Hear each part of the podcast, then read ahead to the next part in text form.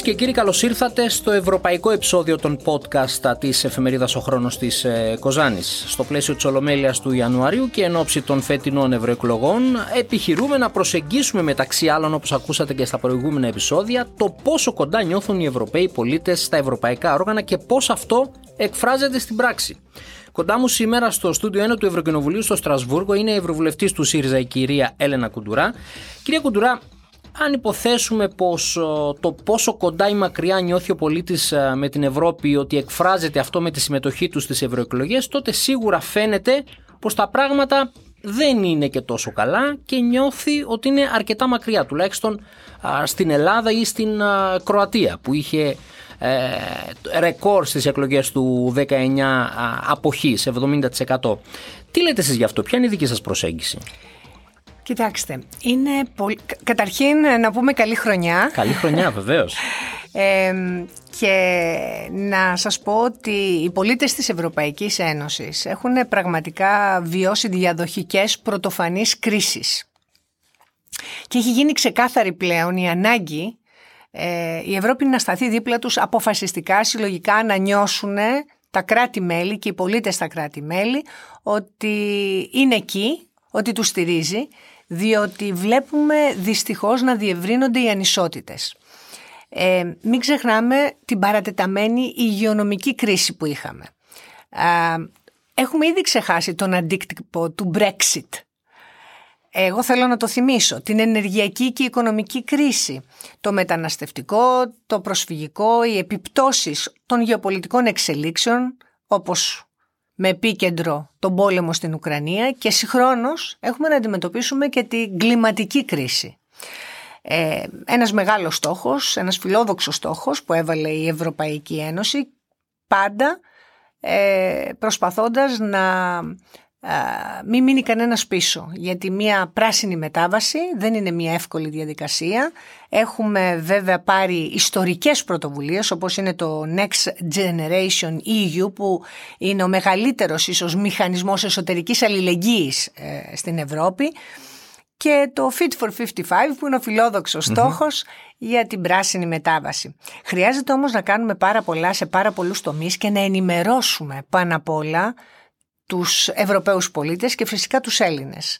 Ε, θα σας πω ένα παράπονο γενικότερο όλων των Ευρωβουλευτών, της εθνικής ομάδας θα ελεγα ε, που είμαστε εδώ και αγωνιζόμαστε για τα συμφέροντα της Ευρώπης αλλά και προς όφελος της πατρίδας μας. Δεν υπάρχει α, αρκετή ενημέρωση για το τι γίνεται εδώ στην Ευρώπη και ο κόσμος πολλές φορές δεν αντιλαμβάνεται πόσο σημαντικές αποφάσεις που παίρνονται εδώ, είτε ως οδηγίες είτε ως κανονισμοί, έρχονται, ενσωματώνονται στο εθνικό μας δίκαιο και πλέον ορίζουν το μέλλον μας και τη ζωή μας. Ε, δεν σας κρύβω ότι ε, υπάρχουν ε, στοιχεία, το τελευταίο ευρωβαρόμετρο που πρόσφατα κοιτούσα, που έλεγε ότι το 73 100 των Ευρωπαίων αλλά και το 87% των Ελλήνων πολιτών πιστεύουν ότι το βιωτικό τους επίπεδο θα χειροτερεύσει το επόμενο έτος. Ε, δυσκολεύονται να πληρώσουν τους λογαριασμούς τους. Ε, οι λέξεις αγωνία, απογοήτευση, ε, αγανάκτηση κυριαρχούν στις έρευνες. Και φυσικά υπάρχουν επίγοντα θέματα όπως είναι η στεγαστική κρίση. Να θυμίσω ότι στην Ελλάδα ε, ε, υπάρχει πολύ σοβαρό πρόβλημα, το έχει θίξει και ο πρόεδρός μας, ο Στέφανος ο Κασελάκης, αλλά στην Ευρώπη είναι εξίσου μεγάλο. Ε, έχουμε φέρει αυτά τα ζητήματα με ερωτήσεις, εκθέσεις, ψηφίσματα στο Ευρωπαϊκό Κοινοβούλιο. Και θα θέλαμε θεωρώ να αναδεικνύονται λίγο περισσότερο ε, και στα μέσα μαζικής ενημέρωσης στην εκάστοτε χώρα στην προκειμένη περίπτωση στην ελλαδα για να αντιλαμβάνεται ο κόσμος γιατί πρέπει να πάει στις ευρωεκλογές και να ψηφίσει. Ε, και αυτό το λέμε διότι ε, βλέπουμε πως ε, η αυξημένη συμμετοχή στις ευρωεκλογές σημαίνει και περισσότερη δημοκρατία. Τα νούμερα πάλι λένε ότι το 53% των Ευρωπαίων αλλά και το 77% των Ελλήνων επιθυμεί το Ευρωπαϊκό Κοινοβούλιο να παίξει πιο σημαντικό ρόλο γιατί θεωρούν ότι είναι ο θεσμός που είναι ο μοναδικός εκλεγμένος από τους πολίτες. Αυτά τα στοιχεία είναι το τελευταίο ευρωβαρόμετρο που βγήκε και εδώ βλέπουμε ότι υπάρχει μία ε, καλύτερη, ε, πώς να το πω, αντιμετώπιση των ευρωεκλογών ε, από τους Έλληνες. Όμως δεν αρκεί. Θεωρώ ότι η αυξημένη συμμετοχή στις ευρωεκλογές ε, σημαίνει περισσότερη δημοκρατία. Πρέπει να αποτυπωθεί στην κάλπη και πρέπει να δώσουμε αγώνα ενάντια στην αποχή. Πάντα λέω ότι δεν μπορούν οι άλλοι να αποφασίζουν για μας χωρίς εμάς. Είτε ε, όλοι οι πολίτες για μένα και ειδικά οι νέοι πρέπει να τους καλέσουμε καταρχήν να ενημερωθούν για τις ευρωομάδες, για το έργο, για το πρόγραμμα. Ε, Σίγουρα ψηφίζουν προσωπικότητες γιατί υπάρχει έτσι διάχυτη μία, ε, πώς να το πω, μία ενημέρωση για το πόσο καλός και πόσο αποτελεσματικός είναι ο κάθε πολιτικός. Λίγο πολύ έχουμε μια εικόνα, όμως είναι πάρα πολύ σημαντικό να υπάρχει μαζική συμμετοχή γιατί είναι καθοριστική για πολλούς λόγους. Πρώτον, διαμορφώνει τους συσχετισμούς δυνάμεων και προσδιορίζει και τις ευρωπαϊκές εξελίξεις. Ε, Εννοείται μέσα στο κοινοβούλιο, με τις πολιτικές ομάδες. Βεβαίως, μπορεί να διαμορφώσει προοδευτικές πλειοψηφίες για μια νέα πορεία, αν θέλετε, στην Ευρωπαϊκή Ένωση, να μην ανεβαίνουν και να μην υποστηρίζονται και να μην αναδεικνύονται ακραίες φωνές. Που δυστυχώς φαίνεται πως σε αυτές τις ευρωεκλογές θα είναι έντονο, μεγάλο, υψηλό το ποσοστό. Γι' αυτό είναι και μεγαλύτερη η ευθύνη να στηριχθούν οι προοδευτικές δυνάμεις. Γιατί οι προοδευτικές δυνάμεις είναι αυτές οι οποίες αγωνίζονται για θεμελιώδες αξίες της Ευρωπαϊκής Ένωσης. Ε, πρέπει λοιπόν να έχει ένα ισχυρό ρόλο το Ευρωπαϊκό Κοινοβούλιο και πρέπει να έχουμε δικαιοσύνη, δημοκρατία πάνω απ' όλα, δικαιοσύνη, ελευθερίες αλλά και δικαιώματα. Γιατί οι θεμελιώδεις αρχές της Ευρωπαϊκής Ένωσης πάνω απ' όλα είναι τα δικαιώματα. Ε, σε αυτές τις ευρωεκλογές, κυρία Κουντουρά, για πρώτη φορά, όπως είπαμε και πριν, ε, δίνεται η ευκαιρία στους νέους και στις νέες ε, κάτω των 18 ετών να ψηφίσουν. Οι πολίτες 16 και 17 ετών από το Βέλγιο και στους πολίτες 16-17 ετών Βέλγιο και Γερμανία θα προσθεθούν και οι πολίτες της Ελλάδας και της Αυστρίας και της Μάλτας να ελπίσουμε πως η ψήφος τους θα αλλάξει τους συσχετισμούς και τα δεδομένα σε αυτές τις ευρωεκλογές; Αυτό ελπίζουμε. Αυτό ελπίζουμε διότι ε, αλλιώς ε, υπάρχει κίνδυνος να, όπως είπατε, να εμφανιστούν μισαλόδοξες, ρατσιστικές, ξενοφοβικές ε, δυνάμεις και πρέπει να είναι ισχυρή η προοδευτική ε, ευρωβουλευτές μέσα στο Ευρωπαϊκό Κοινοβούλιο για να μπορέσουν να προασπίσουν τα ανθρώπινα δικαιώματα γιατί ε, επιμένω ότι αυτός είναι ο βασικός στόχος. Πρέπει να μειωθούν οι ανισότητες και δυστυχώς όταν, υπάρχει, όταν υπάρχουν τέτοιες κρίσεις, οικονομική κρίση, ενεργειακή κρίση, η φτωχοποίηση δημιουργεί πολύ μεγάλες ανισότητες. Ε, στις ευρωεκλογές του Ιουνίου το 2024, εάν στην Ελλάδα, παραδείγματος χάρη, στην Ευρώπη ολόκληρα, αλλά και στην Ελλάδα, ενισχυθούν οι προοδευτικές δυνάμεις, τότε θα δείτε ότι θα αντιμετωπιστούν πολύ πιο αποτελεσματικά όλα τα προβλήματα τα οποία έχουμε να αντιμετωπίσουμε την επόμενη πενταετία, που είναι η κλιματική κρίση, η υγειονομική κρίση, η οικονομική κρίση, η ακρίβεια αυτή τη στιγμή και η στεγαστική κρίση είναι ένα θέμα που ποτέ δεν θα φανταζόμασταν ότι μπορεί το 2024 να είναι τόσο ψηλά στην ατζέντα οι εθνικισμοί και φυσικά θέλουμε μια Ευρώπη πιο δημοκρατική, πιο κοινωνική και πάνω απ' όλα να έχει επίκεντρο τον άνθρωπο. Δηλαδή θέλουμε ανθρωποκεντρικές πολιτικές και ανθρωποκεντρικές πολιτικές μπορεί να κάνει μόνο ε, μπορούν να κάνουν μόνο οι προοδευτικές δυνάμεις. Γι' αυτό λοιπόν θεωρώ ότι ναι, πρέπει οι νέοι άνθρωποι, οι προοδευτικοί άνθρωποι να έρθουν να στηρίξουν, να ψηφίσουν για να έχουν ένα καλύτερο μέλλον. Γιατί αλλιώς εάν δεν συμμετέχουν, αφήνουν τη συμμετοχή σε αυτούς οι οποίοι ε, δυστυχώς ε, οδηγούν το μέλλον της Ευρώπης σε πολύ σκοτεινές περιόδους. Με τι κριτήρια α, θα αναψηφίσουν, με εθνικά ή με ευρωπαϊκά; Και το λέω αυτό γιατί οι πολίτες στην Ελλάδα, για παράδειγμα, θα, 8 Ιουνίου θα πάνε στην κάλπη, μπορεί να σκέφτονται την ενεργειακή κρίση, μπορεί να σκέφτονται γενικά την οικονομική κρίση. Είναι εθνικά ή ευρωπαϊκά ζητήματα, γιατί πολλές φορές οι απόψεις δίστανται σε αυτό. Δυστυχώς αυτή τη στιγμή και τα ευρωπαϊκά και τα εθνικά συμπίπτουν.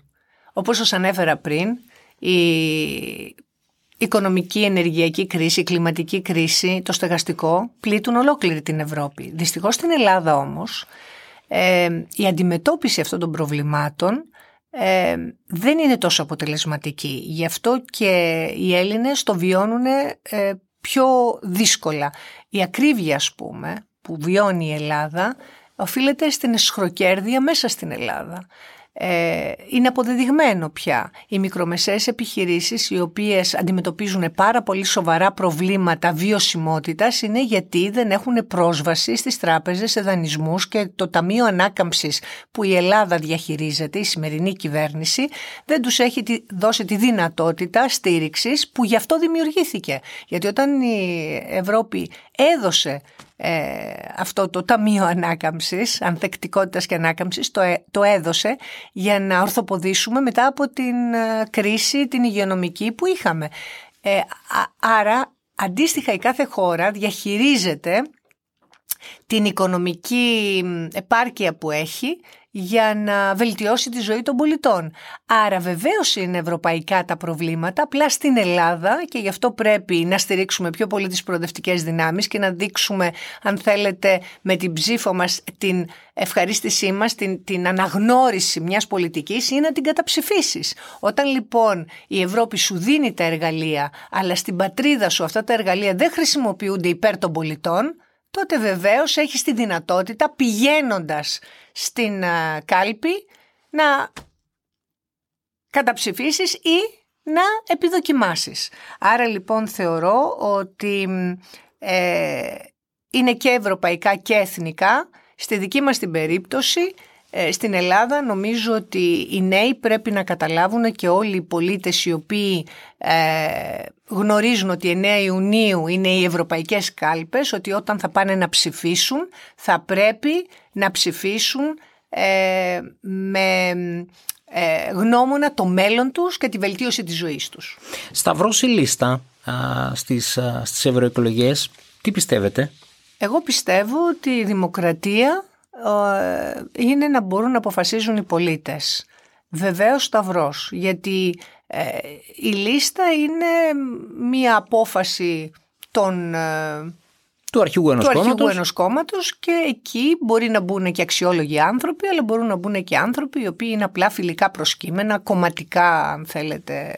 Θεωρώ λοιπόν ότι ε, η δημοκρατία είναι αυτή που πρέπει να υπερισχύει. Γι' αυτό πάντα πιστεύω ότι η βάση, ο κόσμος, ο λαός είναι αυτός που πρέπει να ψηφίζει και να αποφασίζει για το μέλλον του. Και ποιου θέλει εκπροσώπους mm-hmm. τέλος πάντων, όχι μόνο στην Ευρωβουλή αλλά και στην Εθνική Βουλή.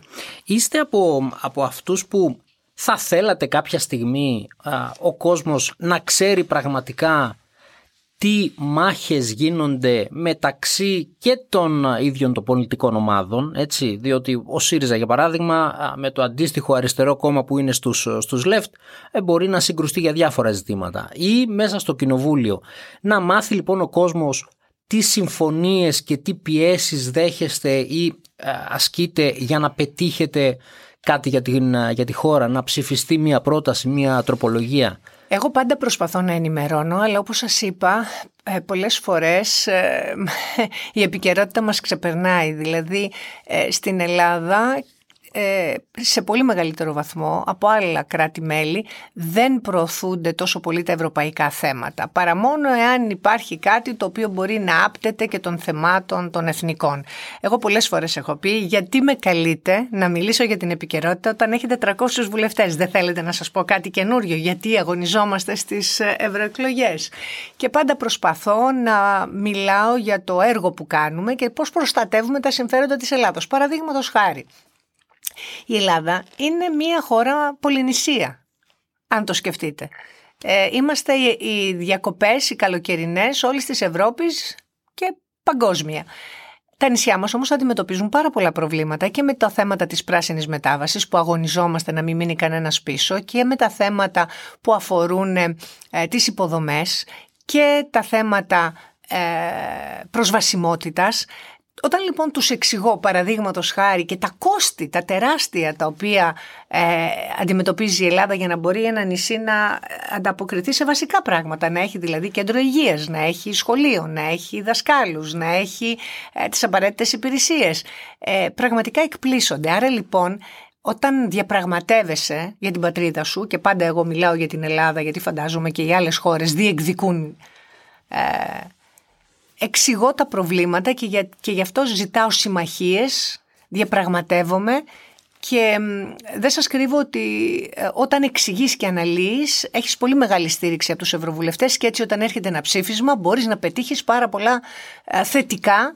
ε, για την πατρίδα σου. Αυτά δεν αναδεικνύονται στην Ελλάδα. Εμείς στέλνουμε δελτία τύπου. Να σας φέρω ας πούμε ένα παράδειγμα που αντιμετωπίσαμε ε, πρόσφατα ήταν δυστυχώς ε, μια τραγωδία για τα τέμπη. Εγώ έκανα μια ερώτηση στην ε, Κομισιόν, είναι και είδηση γιατί θα το βγάλω το δελτίο άμεσα, που αφορούσε το τραγικό δυστύχημα και την μελέτη την, που έκανε η, η ΕΡΑ ε, για να δούμε αν, υπάρχου, αν πραγματικά υπήρχε πρόβλημα. Και μας απάντησε η Κομισιόν με μια πολύ μεγάλη καθυστέρηση βέβαια, πάνω από τέσσερις μήνες, ότι εξετάζουν το πόρισμα της ΕΡΑ και αν διαπιστωθούν παραβιάσεις θα αντιδράσουμε κατάλληλα. Αυτό θα φροντίσω να το προβάλλω. Δεν ξέρω πόσοι θα το μάθουν. Ε, για τα θέματα της Θεσσαλίας. Κάναμε ερωτήσεις αν θα υπάρξει ενίσχυση, γιατί εκεί καταστράφηκαν... Μετά τις πλημμύρες λέτε. Μετά τις πλημμύρες, τεράστια καταστροφή ε, μας απάντησαν ε, και έδωσα στη δημοσιότητα. Ε, δυστυχώς δεν προβάλλονται αρκετά.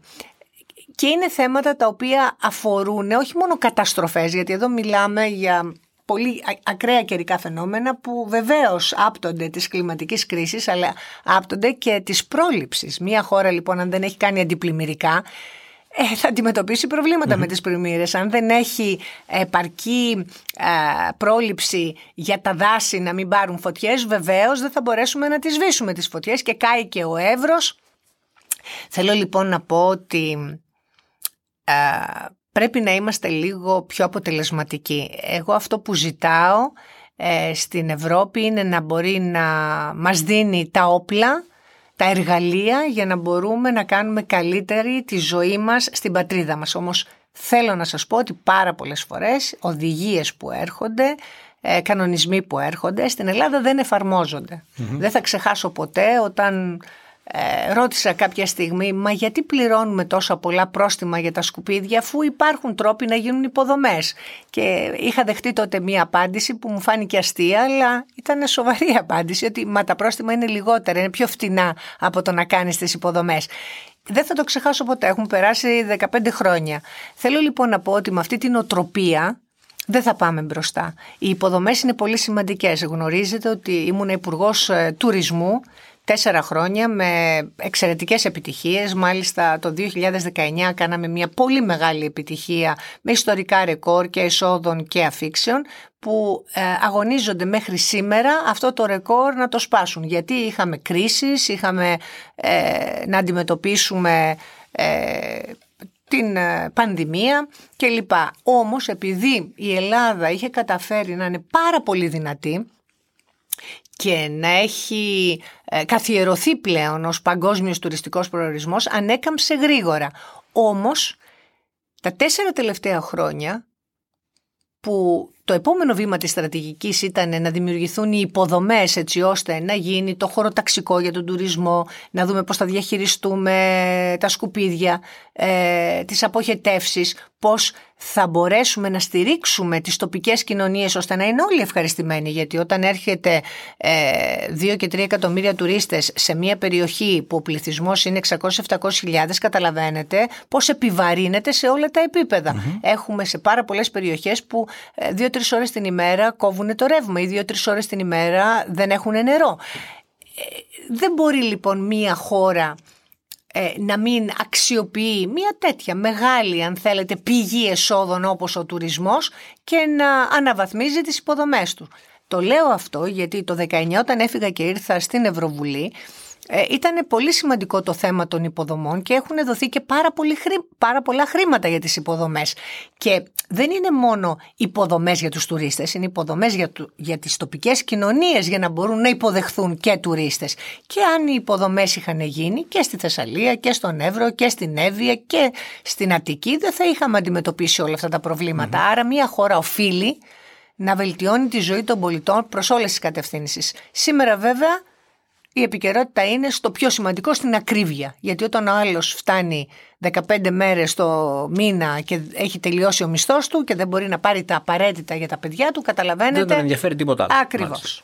Κάτι τελευταίο, κυρία Κουντουρά, για να κλείσουμε. Ναι, ναι. Μία ερώτηση που κάνω σε όλους τους ευρωβουλευτές. Τι είναι η Ευρώπη για εσάς; Η Ευρώπη είναι το οικοδόμημα που μέσα από την αλληλεγγύη, τη συνεργασία, τη σύγκληση μπορεί να επιτευχθεί κοινωνική και οικονομική πρόοδος χωρίς αποκλεισμούς και να εξασφαλίσουμε ένα πιο βιώσιμο μέλλον που σήμερα περισσότερο από ποτέ είναι η κεντρική πρόκληση και η ευκαιρία. Για μένα το βασικό όλων είναι τα ανθρώπινα δικαιώματα. Αυτά αποτελούν τη θεμελιώδη αρχή και αξία της Ευρωπαϊκής Ένωσης, όπως είναι το δικαίωμα αυτοδιάθεσης, η ελευθερία λόγου, έκφρασης, η προστασία των πιο ευάλωτων, η ισότητα των φύλων και η κοινωνική δικαιοσύνη. Για μένα λοιπόν τον κρίσιμο ρόλο να γίνει η Ευρώπη πιο ανθρώπινη, πιο αλληλέγγυα και με περισσότερα ωφέλη για όλους τους πολίτες το έχει το Ευρωπαϊκό Κοινοβούλιο.